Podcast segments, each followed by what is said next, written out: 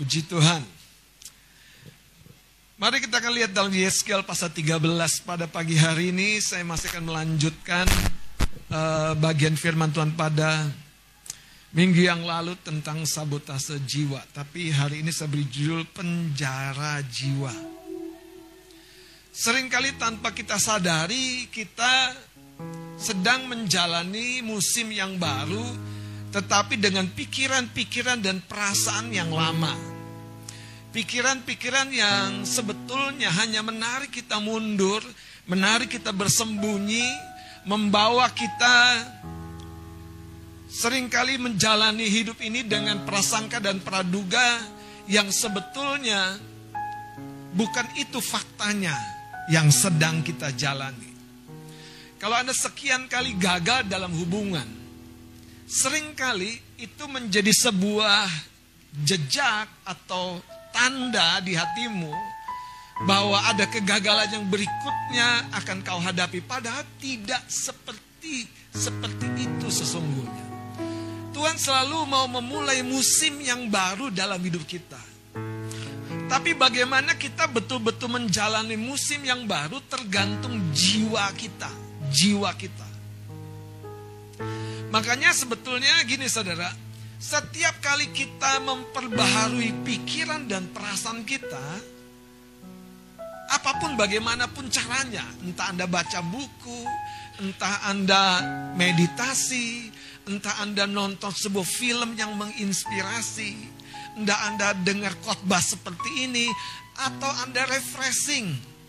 Jiwa Anda tuh sebetulnya mengalami sebuah proses yang namanya kalau kalau ada beberapa binatang tuh dia melepaskan cangkang lamanya. Pernah dengar kepiting melepaskan cangkang lamanya? Ya.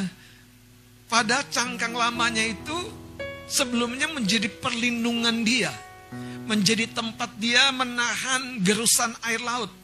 Tetapi itu tidak bisa terus seperti itu pikiran dan perasaan kita, jiwa kita tidak bisa terus seperti itu kita pakai terus yang lama menjalani kehidupan yang baru. Saya pernah bilang, teman-teman kalau Anda di usia tertentu, Anda nggak boleh lihat diri Anda sebagai seorang yang bujangan terus. Aku akan memasuki babak yang baru. Aku akan memasuki musim yang baru. Betul kan? SMP nggak usah pikir kerja. SMA mungkin belum. Tapi waktu Anda kuliah, lepas SMA, pola berpikir kita di jiwa kita ada lembaran baru yang harus dibuka. Dan yang lama, habit yang lama, cara berpikir yang lama, respon yang lama itu harus dilepaskan. Itu cangkang yang lama.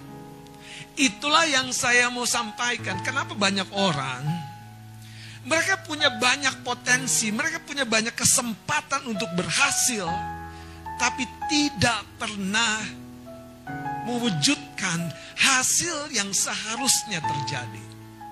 Karena mereka masih tinggal pada cangkang yang lama. Itulah penjara jiwa. Sehingga kita tidak pernah memasuki sebuah momentum baru dengan jiwa yang fresh. Sebelum kita lihat Yeskiel, Anda ingat murid Yesus yang namanya Simon Petrus? Waktu dia direkrut oleh Tuhan Yesus, dia masih muda. Katakan masih muda. Jadi kalau dia begitu pedenya berkata, aku tidak akan meninggalkan engkau. Yesus tuh tahu. Yesus tuh paham. Ini keluar dari kepedeannya sendiri, saudara. Padahal di dalam batinnya, muridku ini masih rapuh. Makanya yang Yesus doakan, aku berdoa supaya kamu, imanmu jangan gugur. Tapi bukan supaya kamu tidak jatuh dalam pencobaan. Kadang-kadang ya, pencobaan itu bagus buat jiwamu. Masa sih om? Iya, baca di Alkitab. Pencobaan-pencobaan itu bagus buat jiwa kita. Karena makin Anda menghadapi pencobaan, makin Anda belajar sesuatu. Makin Anda memenangkan pencobaanmu di babak yang sekarang, Anda akan dibawa naik ke babak yang berikutnya. Waktu Anda berhasil mengatasi pencobaan gaji 5 juta, anda akan dibawa naik mengelola gaji 6, 7, 8, 9, 10 juta. Tiba-tiba gaji 20 juta tidak bisa investasi, buka bisnis. Tapi Anda gaji 7 juta bisa punya bisnis sendiri. Kenapa? Oh saya ketemu saudara orang-orang yang lima tahun masih pakai baju dan celana yang sama dan dia sukses. Itu teman saya sendiri waktu bekerja. Isi saya tahu dan dia memberangkatkan istrinya dengan asisten pendamping untuk menyertai istri dan anaknya pulang kampung. Tapi saya ketemu di Bandara Soekarno-Hatta dia masih pakai celana yang sama waktu kami kerja. Dan memang tipikal orang-orang yang seperti itu yang saya kasih tahu saudara. Itu lebih besar asetnya daripada gayanya. Coba colek kanan kiri, kamu yang mana? Kamu lebih besar aset atau gayanya? aset gak ada, gaya gak ada. Apa yang ada? Hah? Tapi benar loh coba. Banyak orang gaya tuh selalu update, update, update, update. Pokoknya Instagramnya penuh dengan semua updatean. Tapi kalau ditanya mana asetmu?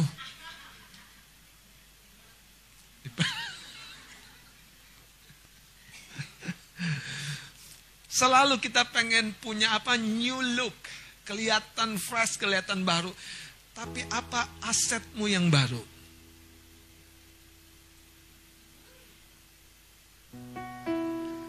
Dan banyak orang, banyak anak muda di situ faktornya.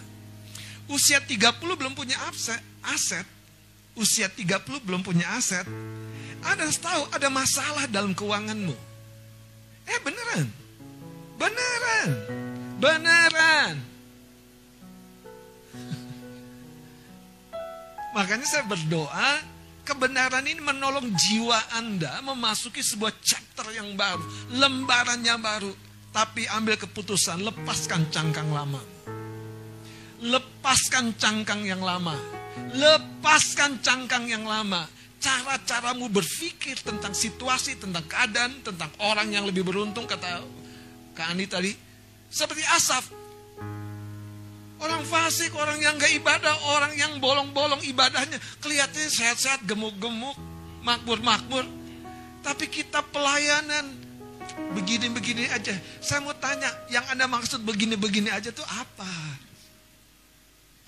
Karena sesungguhnya Tuhan menyediakan aset yang rohani yang sebetulnya dia ingin engkau tarik menjadi sebuah fakta lahiriah di alam lahiriah ini. Karena Alkitab kan berkata segala berkat di alam surgawi ini Tuhan sudah berikan.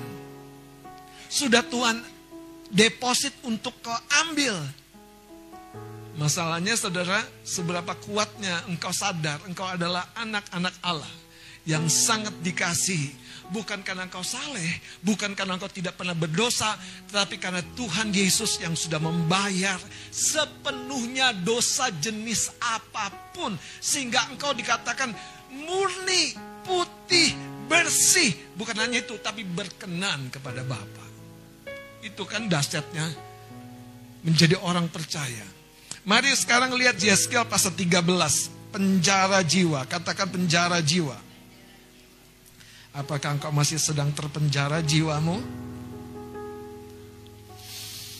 Haleluya. Mari kita lihat 18. Ayat 18. Yeskiel pasal 13 ayat 18. Katakanlah begini. Beginilah firman Tuhan Allah Celakalah dukun-dukun perempuan yang mengikatkan tali-tali azimat pada semua pergelangan dan mengenakan selubung pada kepala semua orang tua atau muda untuk menangkap jiwa orang. Apakah kamu hendak menangkap jiwa orang yang termasuk umatku dan membiarkan orang-orang lain hidup untuk kepentinganmu? Saudara, bicara hal-hal yang supranatural yang yang dari dimensi roh itu bukan hanya di perjanjian baru ketika Yesus mencurahkan roh kudusnya. Dari sejak zaman perjanjian lama, manusia selalu tergoda untuk mulai mengikuti jalan-jalan setan yang yang selalu untuk apa? Mempermudah manusia dalam tanda kutip. Tapi sesungguhnya saudara, rojat sedang menangkap jiwa. Saya lanjutkan supaya Anda paham ayat 10. Oleh sebab itu beginilah firman Tuhan Allah. Aku akan menentang tali-tali azimatmu. Anda pernah ketemu orang yang membawa jimat-jimat? Mungkin kayaknya dia lebih pede. Kenapa? Karena jimat itu sepertinya membawa kepercayaan diri. Sebetulnya saudara, di sinilah perangkapnya. Di jiwa kita ini, kalau kita ngerti bagaimana mengelola jiwa kita, nggak perlu jimat. Jiwa kita kita bisa set di tingkat tertentu sehingga kita tahu kita tidak akan terkalahkan. Mari kita lihat sekarang saudara. Ayat 20 ya. Aku akan menentang tali-tali azimatmu dengan mana kamu menangkap jiwa orang. Dan aku akan mengoyakkannya dari tanganmu. Dan melepaskan seperti burung-burung orang-orang yang kamu tangkap. Anda paham? Dan melepaskan seperti burung-burung lepas merdeka orang-orang yang kamu tangkap. Yang ditangkap bukan tubuhnya yang ditangkap bukan kaki-kakinya, yang ditangkap dipenjarakan jiwanya. Dan banyak kita tidak tahu melalui garis darah dari papa mama kita, kita mungkin bahasa saya telah terindikasi rojat sedang bekerja melepaskan tali-tali azimat itu mengikat kita di pikiran kita sehingga tanpa kita sadari, kita mempolakan diri kita. Dengan saya, kita mempolakan diri kita dengan ketakutan yang orang tua kita punya. Dengan kecemasan yang orang tua kita punya. Entah dari papa, entah dari mama, entah dari kakek nenek, dari opa oma. Tiba-tiba hidup kita terbelenggu di mana? Di pikiran dan perasaan di jiwa kita. Terbelenggu, tertahan. Apakah semua orang begitu? Tidak. Bagaimana engkau bangkit di dalam jiwamu, memberontak di dalam jiwamu, keluar di dalam jiwamu, engkau bisa mengalahkan apa namanya kuk itu, cangkang lama itu. Kita lanjut saudara lihat. Tuhan ingin melepaskan kita seperti burung-burung, mau hinggap di mana kek, mau terbang lebih tinggi kek, katakan haleluya. Pertanyaannya apakah jiwamu sudah terlepas bebas seperti burung? Tuhan saja sampai memakai gini. Tidak ada kekhawatirannya ya. Dia tidak menabur, dia tidak menuai, dia tidak mengumpulkan bekal dalam lumbung tetapi diberi makan oleh Bapakku yang di surga kata Tuhan Yesus. Betapa luar biasanya saudara. Nah sekarang lihat ayat 22. Oleh karena kamu apa? Coba baca sama-sama. Oleh karena kamu jadi saudara hati-hati. Hari ini kita bisa kena prank. Ada dusta.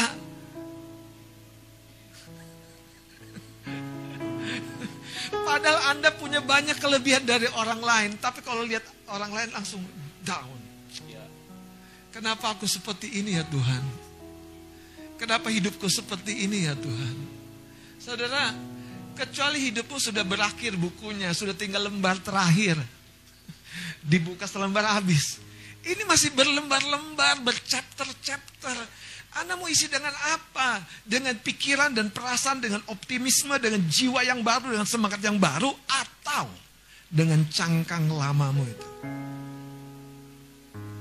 Kadang-kadang ya, Tuhan tuh pengen membawa seperti laut dengan gelombangnya membawa hewan-hewan itu di zona yang lebih hangat, yang lebih asin supaya dia sadar cangkang lamamu harus dilepas.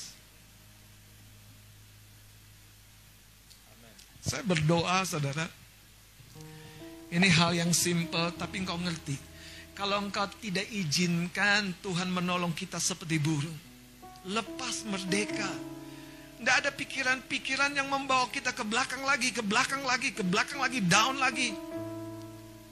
Lihat gajian kok langsung pusing, bukannya puji Tuhan, bersyukur. Kenapa bang? Kenapa om? Cicilan kebanyakan. Makanya dengerin saya saudara. Jiwamu itu harus dibebaskan. Nah ayat ini lihat, perhatikan. Oleh karena kamu melemahkan hati orang benar, tadi tuh dukun-dukun. Nah dalam versi kita sekarang, itu bukan dukun-dukun yang kelihatan dengan semua pernak-perniknya. Tapi kadang-kadang orang-orang yang tanpa Anda sadari Anda dengar nasihatnya, dan nanti saya akan ajak saudara.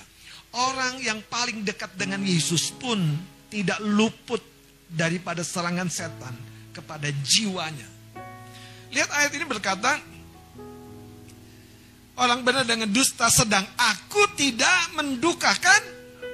Wow, kenapa Anda berduka? Ada dusta. Coba kasih tahu kalian kirimu ada dusta. Bukan di antara kita, bukan.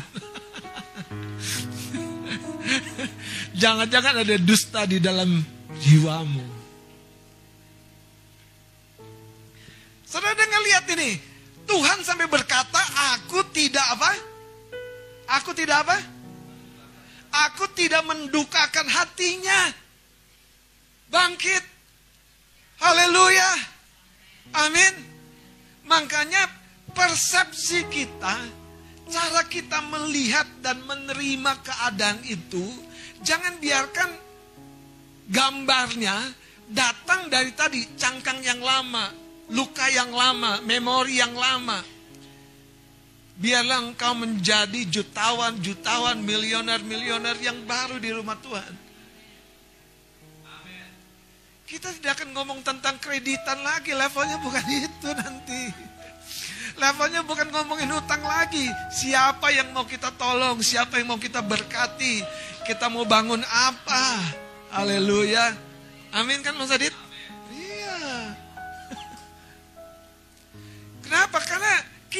Merdeka seperti burung tadi lepas.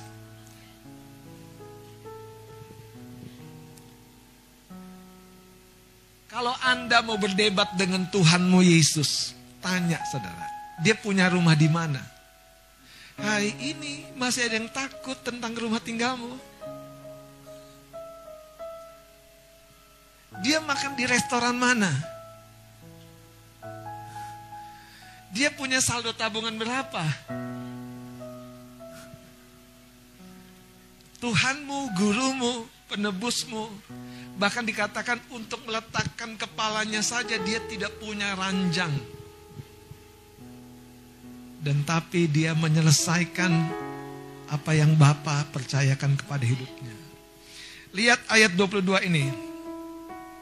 Aku tidak mendukakan hatinya dan sebaliknya. Lihat saudara, kamu baca sama-sama. Mengeraskan hati terus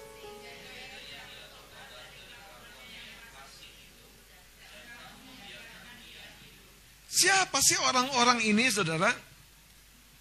Siapa sih orang-orang yang bisa melakukan seperti itu? Coba lihat ayat 17. Engkau anak manusia, ini kan perkataan Tuhan kepada Yeskiel. Tujukanlah mukamu kepada kaum perempuan bangsamu yang bernubuat sesuka hatinya saja. Dan bernubuatlah melawan mereka bernubuat melawan mereka. Makanya kalau Anda dengar pesan Tuhan, itu itu kekuatan Anda. Itu tempat Anda berdiri, Saudara. Tapi kalau Anda tiba-tiba biarkan tadi itu cangkang yang lama memproduksi ulang ketakutan, kecemasan, habit. Saudara, kita tidak bisa memasuki sebuah babak yang baru. Kita tidak bisa memulai sebuah permulaan yang baru. Haleluya. Kita sedang mendesak maju tahun 2023 ini. Mendesak maju untuk mengalami sepenuhnya yang Tuhan rencanakan. Izinkan saya membuat Anda tidak nyaman. Supaya Anda tahu Tuhan sedang bekerja dengan cara-cara yang baru. Supaya cangkang lama kita di jiwa nih lepas, berganti. Amin. Sekarang mari kita akan lihat saudara dalam kitab Yohanes pasal yang ke-13.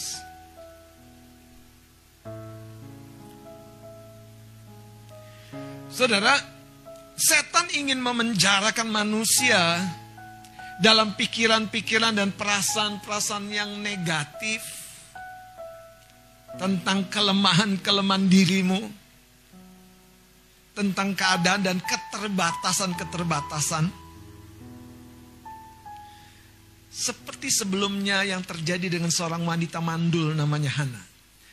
Tapi waktu pikirannya, jiwanya menangkap sesuatu yang baru akibat sebuah provokasi keadaan, dia lepaskan.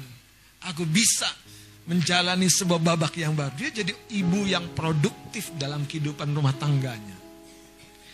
Itu sebabnya saudara, kita harus tahu, sementara setan menarik kita mundur, Tuhan sedang menarik kita maju, menuju kodrat ilahi kita menuju siapa kita yang baru tiap minggu.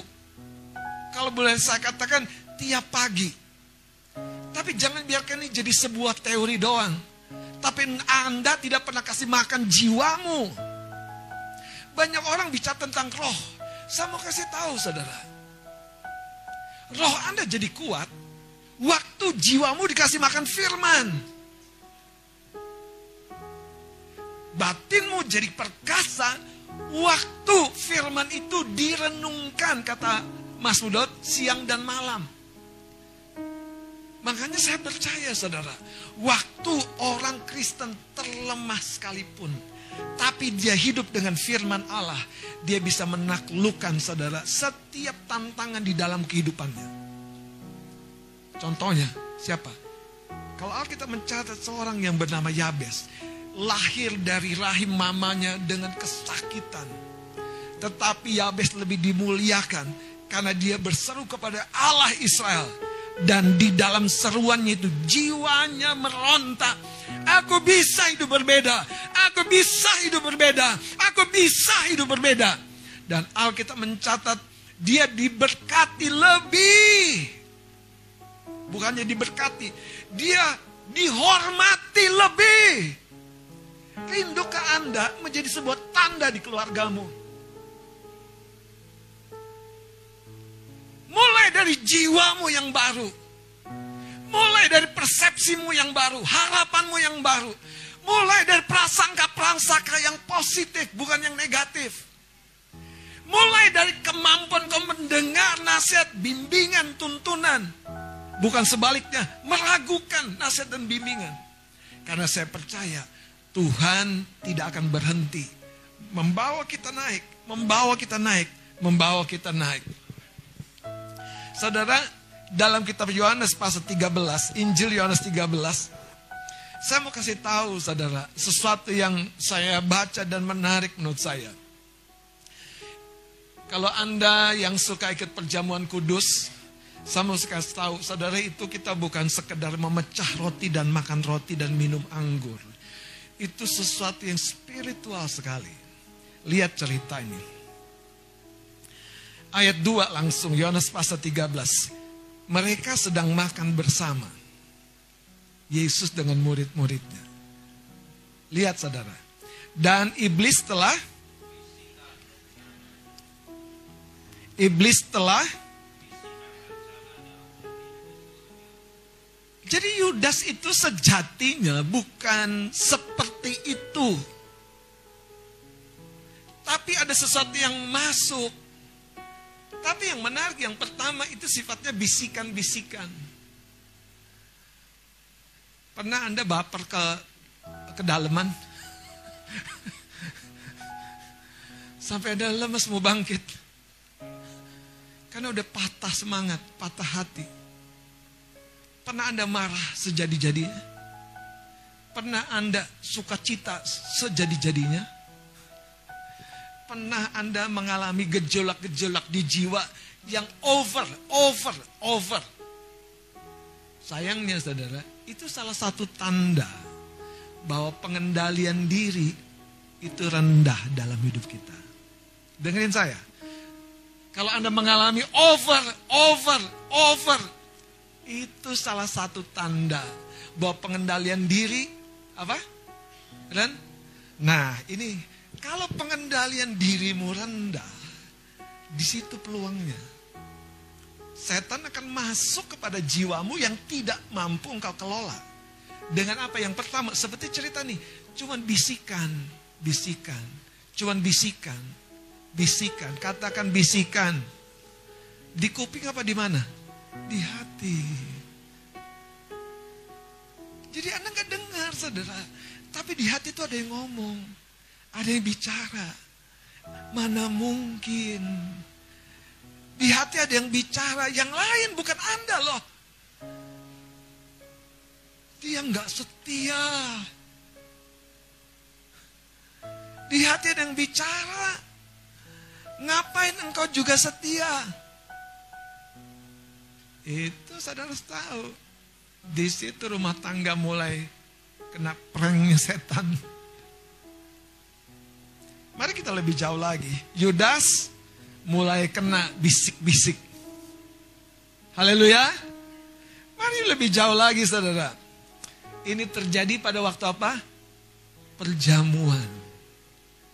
Makanya saudara, saya pernah bilang, kalau kitab Korintus mencatat, kalau kita makan perjamuan dengan cara yang salah, ada beberapa orang karena karena cara yang salah, itu bisa sakit, bahkan meninggal, kata Alkitab.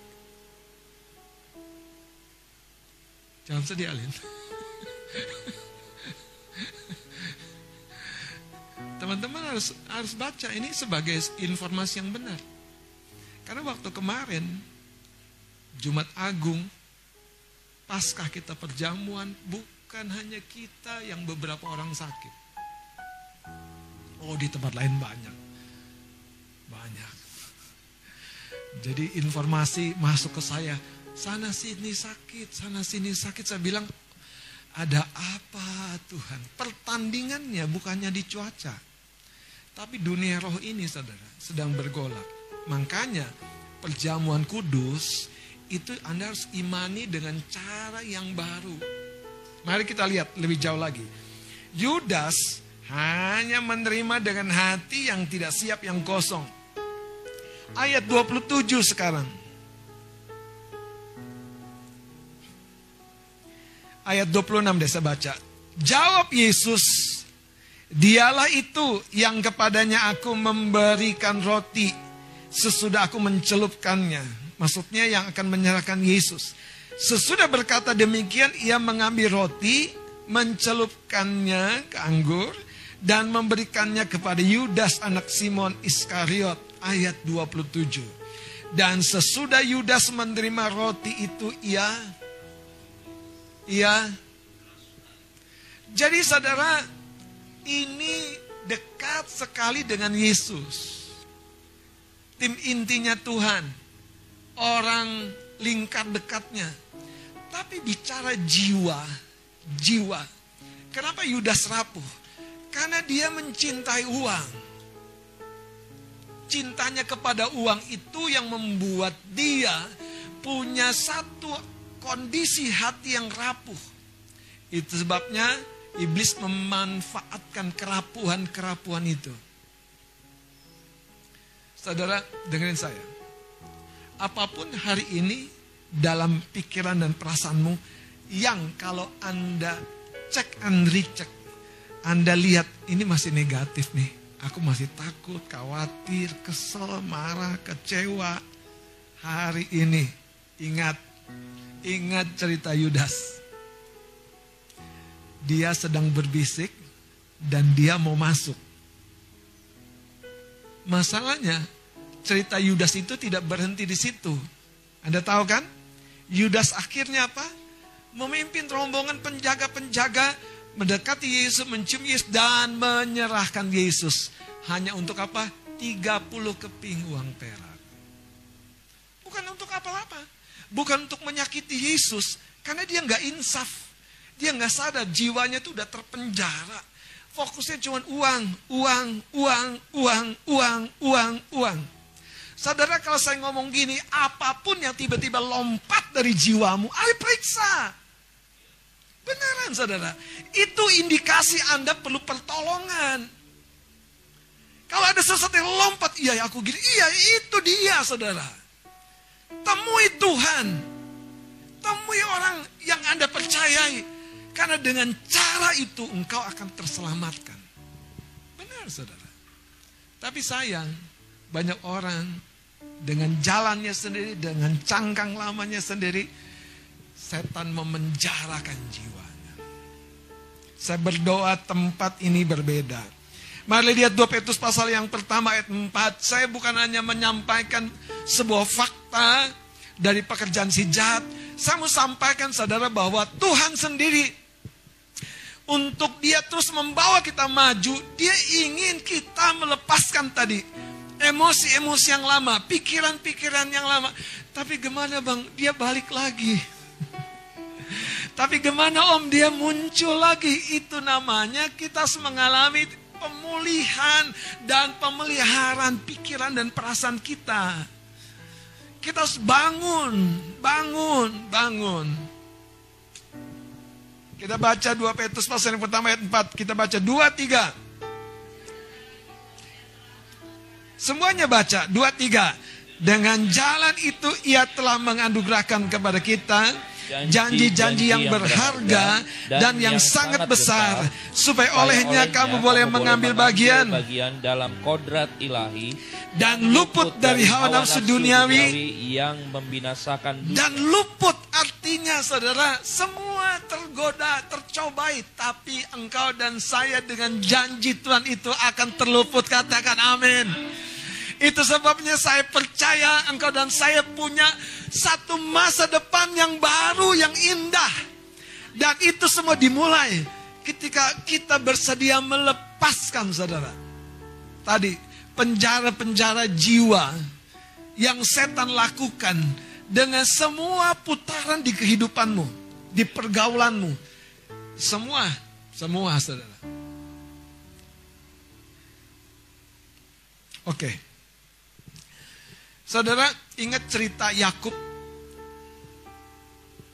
ketika Yusuf dijebloskan ke dalam sumur oleh abang-abangnya, baju yang maha indah itu yang dicatat oleh Alkitab, baju yang dikenakan Yusuf dicelupkan ke darah binatang atau domba yang disembelih dan dikatakan, "Ini papa, anakmu yang kau kasih apa? Sudah dimakan binatang buas.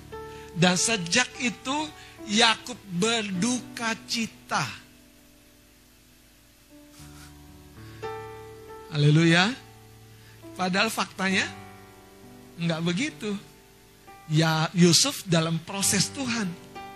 Hari ini saudara, ayo lihat. Banyak yang kita rasa itu tidak real banyak yang kita rasa itu sebetulnya saudara bisikan setan.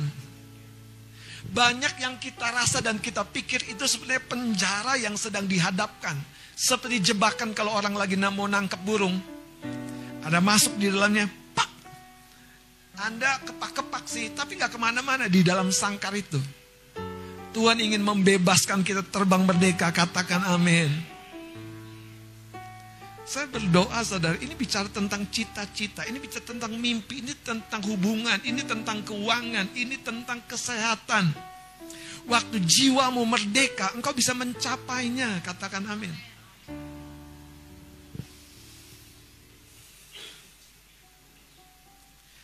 Saudara, mari kita lihat satu ayat dan saya akan sampaikan poin-poinnya dengan cepat. Efesus pasal yang keempat, ayat 17 sampai 19.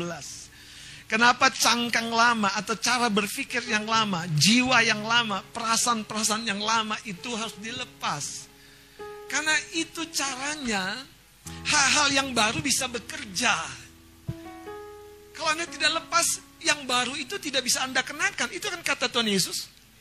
Anda harus lepaskan baju yang lama supaya baju yang baru bisa dikenakan. Nah, Efesus pasal yang keempat ayat 17 mulai saya akan baca dengan cepat. Sebab itu kukatakan dan kutegaskan kepadamu di dalam Tuhan. Jangan hidup lagi sama seperti orang yang tidak mengenal Allah dengan dengan jadi masalahnya bukan di perbuatan yang pertama-tama tapi di pikiran. Anda mau memanfaatkan waktu dengan baik, perbaiki pikiran-pikiranmu. Mau ngapain? Nah harus dipikirin dulu. Kalau Anda nggak pikirin mau ngapain, hari Sabtu habis buat nonton YouTube, buat lihat TikTok, buat rebah-rebahan, terus nggak ke mana-mana, saudara. Coba colek kanan kiri, kayak saya tahu yang om maksud.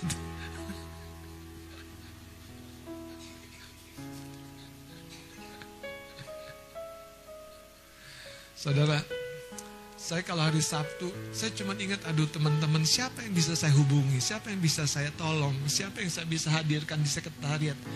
Ayolah kita pemuridan.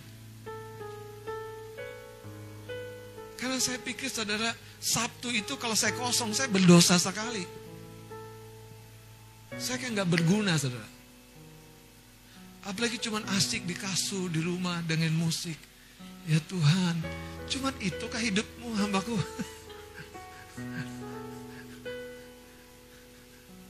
Ayo kita lihat saudara. Pikiran yang kita baca lagi sama-sama. Terus apa? Pengertian yang gelap. Ini di mana sih semua pikiran di mana? Di jiwa. Kemudian pengertian di apa sih pengertian? Pengertian itu konsep-konsep konsep-konsep. Ada banyak orang tuh kalau mau jalan pagi harus ada sepatunya yang cocok. Nyeker aja emang kenapa sih? Repot sekali. Sepatu udah ada dua masih belum jalan pagi juga. Kostumnya harus matching. Emang siapa yang lihat, siapa yang foto Anda? Iya kan? Mau sarapan pagi harus lengkap ada telur setengah matang, ada susu, ada roti lapis, semuanya lengkap. Lah kalau hari ini nasi uduk, besok nasi padang sarapan, kenapa? Makanya gini loh saudara, dengerin saya, pengertian. Orang Batak kalau makan paling enak dengan apa? Sambal rias. Daun singkong ya, Bang Wel ya. Ikan teri pedes. Waduh, Nasi dua piring ya kan Kalina kan? Betul kan? Manugrah ya. Suami itu aman di rumah kalau udah kayak gitu. Tapi buat orang Jawa, apaan ini? Masalahnya apa? Dasar pengertiannya beda. Coba Bang Riki dikasih tempe bacem, dia ngerti nggak? Habis. Itu Bang Alfa, habis pasti. Karena dasar pengertiannya, eh dengan saya, kalau Anda kuliah medis, pikiran Anda apa? Kesehatan, dunia medis. Tapi kalau ada kuliah hukum, Coba, makanya dasar pengertian kita, kita harus perbaiki. Benar loh saudara. Zakius, pemungut cukai. Lihat, di kantau. Lihat, Siapa yang bisa gue pers lagi dikit? Tapi orang Samaria yang baik hati, pebisnis yang baru pulang dari bis itu, lihat orang tergeletak di jalan apa? Pengertiannya beda. Lebih baik aku berkorban. Kenapa? Aku sudah terlalu diberkati Tuhan. Kayaknya itu kita banget ya. Betul gak sih saudara? Saya belum nyambung nih ngomong nih. Makanya dasar pengertian kita lanjut ya. Apa? Pengertiannya yang terus jauh dari hidup persekutuan dengan Allah. Allah. Kemudian apa? Karena kebodohan yang Di dalam? ada dalam mereka terus dan karena kedegilan hati mereka. Jadi masalah-masalah ini bukan masalah yang baru. Tapi masalah di dalam diri kita, degil, keras, gak mau berubah. Pakai memori yang lama, pakai cangkang yang lama, pakai metode yang lama, pakai pengertian yang lama. Padahal Tuhan sedang membawa hidup kita kepada sebuah musim yang baru. Haleluya, haleluya, haleluya.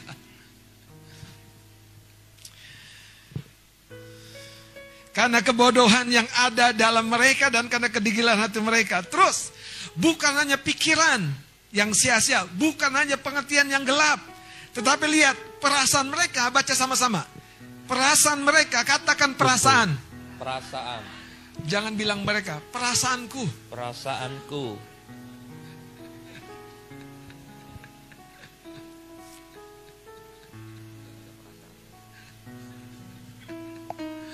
Saudara ada seorang bilang begini, kita tidak bisa halangi burung-burung dia udah terbang di atas kepala kita. Tapi kita bisa halangi burung itu bersarang di atas kepala kita. Ladies, ladies. Engkau harus tahu, engkau mulia, engkau berharga, engkau terhormat. Jangan perbudak dirimu dengan kekecewaan, kemarahan, kekesalan, baper-bapermu. Langsung ningkem nih, ladies, ladies. Gentleman, gentleman. Anda mulia, Anda hebat, Anda terhormat. Jangan bikin orang jadi baper.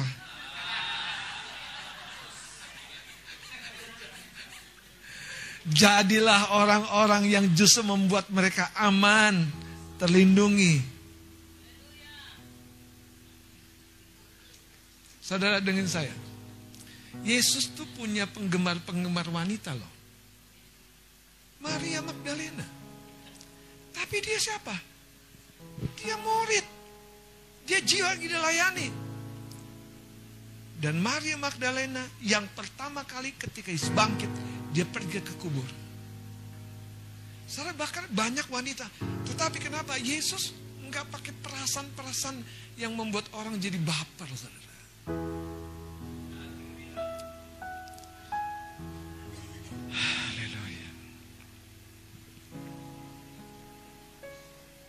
Kenapa sih sebetulnya kita jadi sensi, kita jadi baper? Tadi pikiran dan perasaan kita. Coba baca ayat ini dikatakan apa?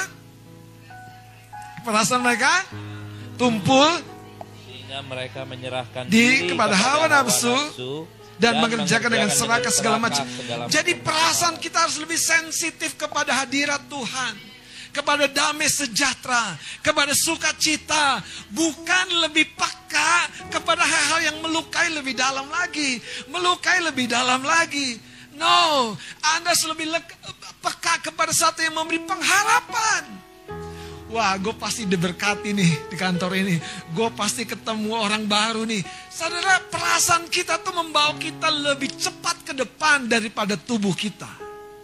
Pikiran kita ini membawa kita lebih cepat ke depan daripada tubuh kita. Makanya saya sering bilang, saudara, kalau engkau mau berjumpa, tidak perlu tubuh.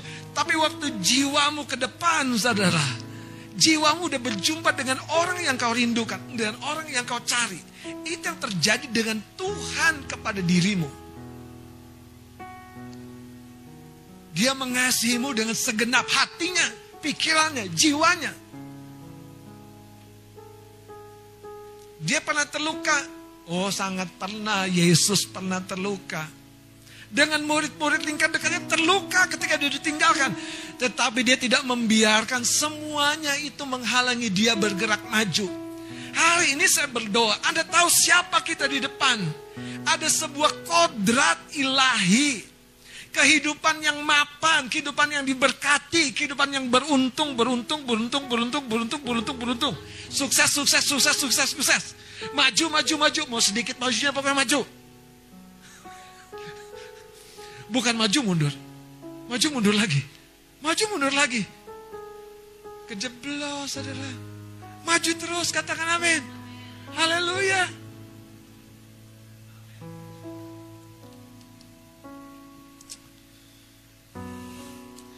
Ini kalau ada sesuatu yang mulai muncul di jiwamu, deteksi saudara. Bagaimana setan berusaha memenjarakan kita? Anda boleh catat. Yang pertama, melalui pikiran, pikiran dan perasaan-perasaan yang negatif. Yang gelap, yang kedagingan, pikiran-pikiran dan perasaan. Saya gini dengan saya. Makanya Yesus bilang, kalau engkau lihat wanita tapi di perasaanmu sudah menginginkan, engkau sudah berdosa.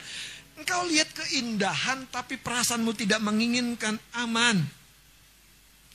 Makanya jangan biarkan perasaanmu terlalu jauh. Makanya kalau pikiran perasaan kita sudah menyatu, belum kejadian sudah kejadian.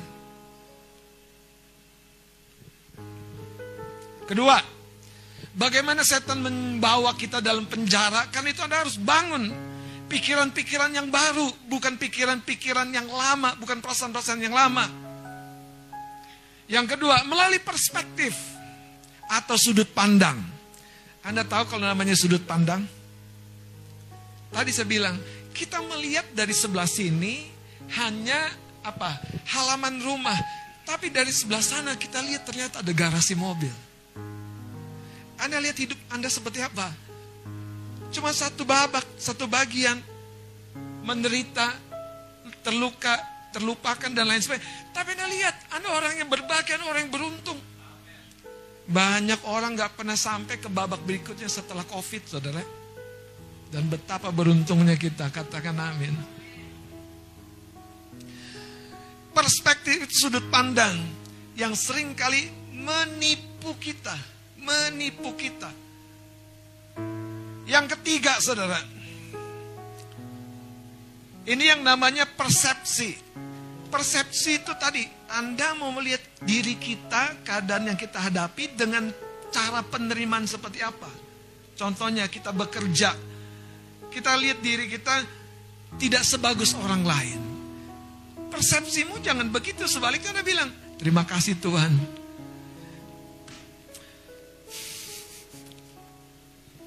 Tidak semua orang keberuntungannya itu sama. Dan Anda ngerti sih kata keberuntungannya sama? Jadi kalau gaji Anda beda, kerja Anda beda, Anda beruntung. Cuman memang beda-beda. Haleluya.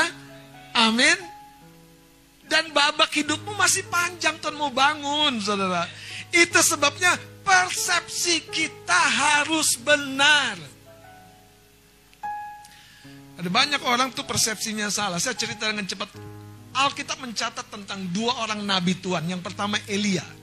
Anda tahu dia berkata begini, tinggal aku seorang diri. Makanya setelah dia melakukan perkara besar, justru jiwanya rapuh, makin rapuh, makin rapuh. Dan dia meninggalkan panggilan hidupnya, lari. Ada Tuhan menyingkapkan, aku masih meninggalkan banyak orang-orang yang tidak menyembah Baal. Saudara sehebat apa pun karunia, jiwa yaitu pikiran perasaan kita yang menentukan. Yunus, kita lihat saja cerita ini dengan cepat. Katakan haleluya. Yunus pasal yang keempat, saudara. Ayo kita bangkit berdiri, saudara. Lawan, saudara, kebekuan Anda. Lawan situasi yang tidak nyaman, saudara. Beri pengharapan kesegaran baru kepada jiwamu. Saya berdoa hari ini kita selesaikan cangkang-cangkang lama yang setan setan lakukan dalam hidup kita. Yang memenjarakan kita. Lihat Yunus pasal 4 ayat yang pertama. Dari judul perikopnya saya akan baca. Yunus belajar menginsafi. Kata ini menarik saudara. Karena banyak orang udah diberkati tapi dia nggak insaf, dia nggak menyadari. Banyak orang sudah ditolong tapi dia tidak menginsafi. Nah ayat ini berkata, ayat 1. Tetapi hal itu sangat mengesalkan hati Yunus lalu marahlah ia. Dan berdoalah ia kepada Tuhan katanya, Tuhan bukankah telah kukatakan itu ketika aku masih di negeriku. Sebab itulah sebabnya maka aku dahulu melarikan diri ke Tarsis. Sebab aku tahu bahwa engkaulah Allah yang pengasih dan penyayang dan yang panjang sabar berlimpah kasih setia serta yang menyesal menyesal karena malapetaka yang hendak didatangkannya. Ayat 3. Kita baca, 2 3. Tutlah kiranya nyawaku, karena lebih baik aku mati daripada hidup. Lihat saudara, orang tuh kalau udah baper keterlaluan begini. Lebih baik Aku mati. aku mati. Tuhan sabar. Tuhan penyayang. Lihat saudara ayat 4 ya saya baca. Tetapi firman Tuhan layakkah engkau marah? Yunus telah keluar meninggalkan kota tinggal. Terus ayat 6. Lalu atas penentuan Tuhan Allah tumbuhlah sebatang pohon jarak melampaui kepala Yunus untuk menaungi agar ia terhibur dari kekesalan hatinya. Kekesalan hatinya. Yunus sangat bersuka cita. Wah. Yunus sangat bersuka cita karena pohon itu. Sekarang baca ayat 7. Dua, tiga. Tetapi keesokan harinya, ketika fajar menyingsing, atas penentuan Allah, datanglah seekor ulat yang menggerek pohon jarak itu sehingga layu. Udah enak-enaknya lagi panas terik cuaca kayak gini kan. Ada pohon jarak tumbuh menaungi kepalanya saudara. Adem-adem. Tiba-tiba besok atas penentuan Tuhan. Katakan atas. Penentuan. Tuhan tuh kadang-kadang pengen bikin gara-gara sama engkau supaya engkau tahu. Jangan tinggal di cangkang yang lama terus. Ini loh ceritanya. Engkau udah nyaman dengan pohon jarak yang tumbuh itu. Tapi atas penentuan Tuhan. Haleluya. atas penentuan Tuhan. Makanya Kak Ani kalau berdiri di sini udah sekian lama, nggak pernah jadi WA atas penentuan Tuhan. Selamat. Coba mengeriki. Aduh, nggak tahu ujungnya dari mana ke mana tiba-tiba kembali lagi di sini setelah atas penentuan Tuhan. 15 tahun dia jadi sekolah minggu temannya Kak Ada, temannya Bang Alfa ini, tukang gebuk drum ini. Atas penentuan Tuhan. Tuhan tuh pengen kacaukan hidup kita supaya kita tahu kita baru bisa menetipkan hidup kita kalau kita bersandar kepada Tuhan. Angin ribut itu bagi nelayan itu selalu akan terjadi, terjadi lagi dan kalau hari ini nelayan masih baper lihat angin ribut, masih masih gemetar, masih takut. Haleluya. Saya lanjutkan sedikit lagi saudara. Lihat ayat delapannya. Segera sesudah matahari terbit maka atas penentuan Allah bertiuplah angin timur yang panas terik sehingga sinar matahari menyakiti kepala. Katakan atas penentuan Tuhan. Kepala Yunus itu tidak terhalangi pohon itu tadi langsung nyorot atas penentuan Tuhan. Makanya gini saudara. Teman-teman ya. Izinkan kau jadi seorang yang bersedia dibawa ke zona yang baru. Posisi yang tidak nyaman. Justru itu jiwamu sedang dibawa keluar dari cangkang yang lama tadi itu. Tuhan bilang, nak, terlalu sedikit untuk engkau seperti ini saja. Dan terus menerus seperti ini. Tuhan membawa engkau naik dan naik dan naik dan naik. Saudara lihat, saya mau tutup dari cerita ini. Lalu Allah berfirman ayat 10-nya, engkau sayang kepada pohon jarak itu yang untuknya sedikit pun engkau tidak berjeripaya. Dan yang tidak engkau tumbuhkan yang tumbuh dalam satu malam dan binasa dalam satu malam. Bagaimana apa? Bagaimana aku tidak akan sayang kepada Niniwe. Kota yang besar itu yang berpenduduk lebih dari 120 ribu orang. Yang semuanya tidak tahu membedakan tangan kanan dari tangan kiri dan dengan ternaknya yang banyak. Tuhan mau bilang begini, Yunus, kamu hambaku. Engkau begitu sayang kepada satu pohon jarak yang bermanfaat buat dirimu. Tapi engkau tidak sayang kepada satu kota dengan penduduk yang besar yang akan binasa. Persepsi Yunus betul-betul bermasalah. Yunus ego, egois sekali. Anda tahu orang egois itu begitu? Doanya bisa apa? Minta bunuh, bisa minta diangkat Tuhan aja. Dia nggak peduli anaknya. Dia nggak peduli kotanya, dia nggak peduli orang lain. Dia cuma peduli dirinya aja, diselesaikan. Makanya saudara, setan berbisik kepada Yudas. Tapi babak berikutnya setan masuk ke dalam diri Yudas. Yudas. Saya berdoa hari ini kita bebaskan perangkap-perangkap dan penjara-penjara setan. Yaitu pikiran, perasaan kita. Yaitu apa? Persepsi kita, perspektif kita. Kalau Anda mulai berpikir bahkan sampai merasa. Anda sudah fase kedua. Makanya hati-hati dengan perasaan. Kalau Anda bilang gini, lu cantik ya, tapi Anda nggak tersentuh apa-apa. Nggak ada apa-apanya. Apa sih pakai baju nggak nggak jelas? Anda nggak merasa, it's okay. Memang aku nggak punya baju yang lain, it's okay.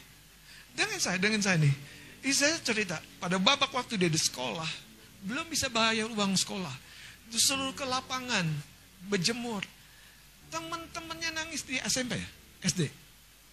SMP. Teman-temannya nangis. Lah istri saya mah, memang gue belum bisa bayar. Mama gue belum ada duit. Gue gak pusing. Teman-teman yang lain baper. Nangis, nangis. Buat istri saya. Lo kok aneh? Coba. Masalahnya adalah persepsi. Saya nggak tahu sih istri saya terbentuk begitu gimana.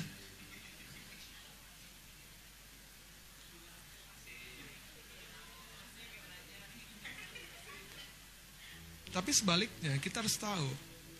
Kalau kita mudah, mudah, cenderung, cenderung merespon situasi-situasi itu dengan perasaan-perasaan baper. Itu indikasi setan tuh sering berbisik. Sering berbisik. Tapi kalau anda dikit, yes aku pasti bisa. Yes aku pasti bisa. Itu firman roh kudus lagi bicara. Haleluya. Mari kita memuji Tuhan.